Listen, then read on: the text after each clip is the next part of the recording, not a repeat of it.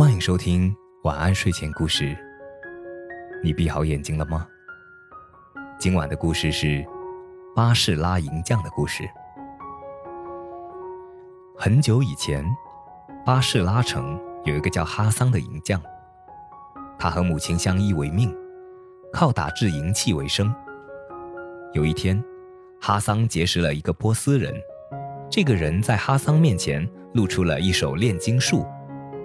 哈桑兴奋地请求波斯人收他为徒，波斯人同意了。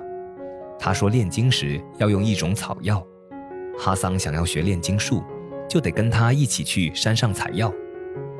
哈桑顾不上征求母亲的同意，就着急地跟着波斯人走了。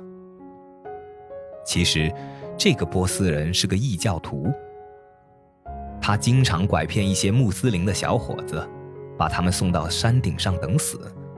这一次他又把哈桑领到了一座大山脚下。波斯人骗哈桑钻进骆驼的皮里，由雾鹰带着他飞到山顶。等哈桑从骆驼皮里爬出来，把山顶上的药草扔下去后，波斯人便跑了。哈桑在山顶上无路可走，当他看到底下是无边无际的大海时，绝望地想一死了之。于是他紧闭双眼往海里跳去。等他睁开眼睛时，却惊奇地发现自己躺在海滩上。他站起身来往前走，到了一座高耸入云的宫殿前。这个宫殿里住着两个小公主，小公主热情地招待哈桑，还劝他留下来。哈桑正好走投无路，便高兴地留了下来。两位公主准备回家去参加他们父王的寿宴。临行前，小公主告诉哈桑，宫殿里有一道门千万不能打开。两位公主离开后，哈桑终于忍不住地打开了那扇门。他进入门内，眼前的一切让他惊呆了。那是一座美丽的大花园，飞禽走兽、奇花异草数不胜数，还有镶满宝石、金碧辉煌的宫殿。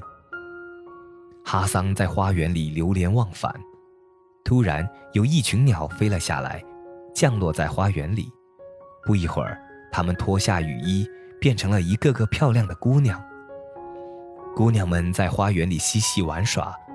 傍晚，为首的姑娘说：“时间不早了，我们该回家了。”她们纷纷披上雨衣，又变成了小鸟，展翅飞上了高空。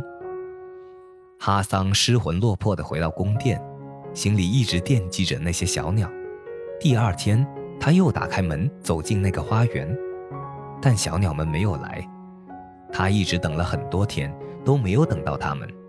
公主回来了，看到哈桑憔悴的样子，就问他怎么回事。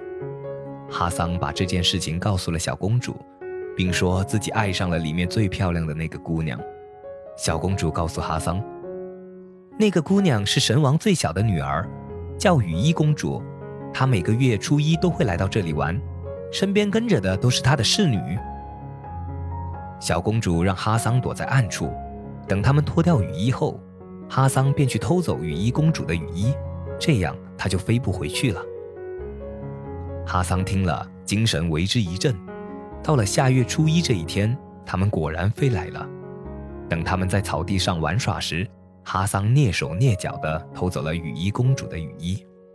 天色渐晚，到了回家的时间，侍女们都穿上了雨衣，只有雨衣公主找不到雨衣，急得不知如何是好。最后，其他人只能撇下雨衣公主先走了。雨衣公主正在着急。哈桑从树林里走了出来，把雨衣公主带回了宫殿。哈桑告诉公主，雨衣就在她这里，但她非常爱慕公主，希望公主和她结为夫妻。公主默不作声，看都不看她一眼。哈桑没有办法，只好求助于小公主。在小公主的再三劝说下，雨衣公主终于答应了哈桑的求婚。于是哈桑和雨衣公主结了婚。婚后，他们相亲相爱，过着幸福美满的日子。有一天夜里，哈桑梦见自己的母亲面黄肌瘦，伤心地对他说：“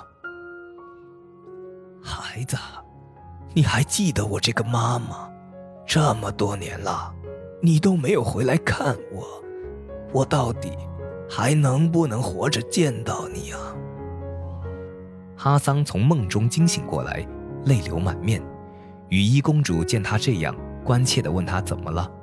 哈桑把梦见母亲的事情告诉了他。第二天，雨衣公主把这件事情告诉了两位公主。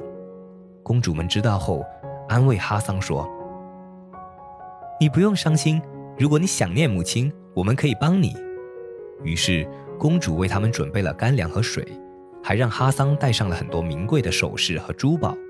一切准备就绪后，哈桑和雨衣公主便骑着骆驼出发了。3个月后，他们回到了巴士拉家中，和母亲团聚，过上了幸福的生活。这个故事告诉我们，爱情都是先从一方耍流氓开始的。好了，今晚的故事就讲到这里。我是大吉，一个普通话说得还不错的广东人。晚安，好梦。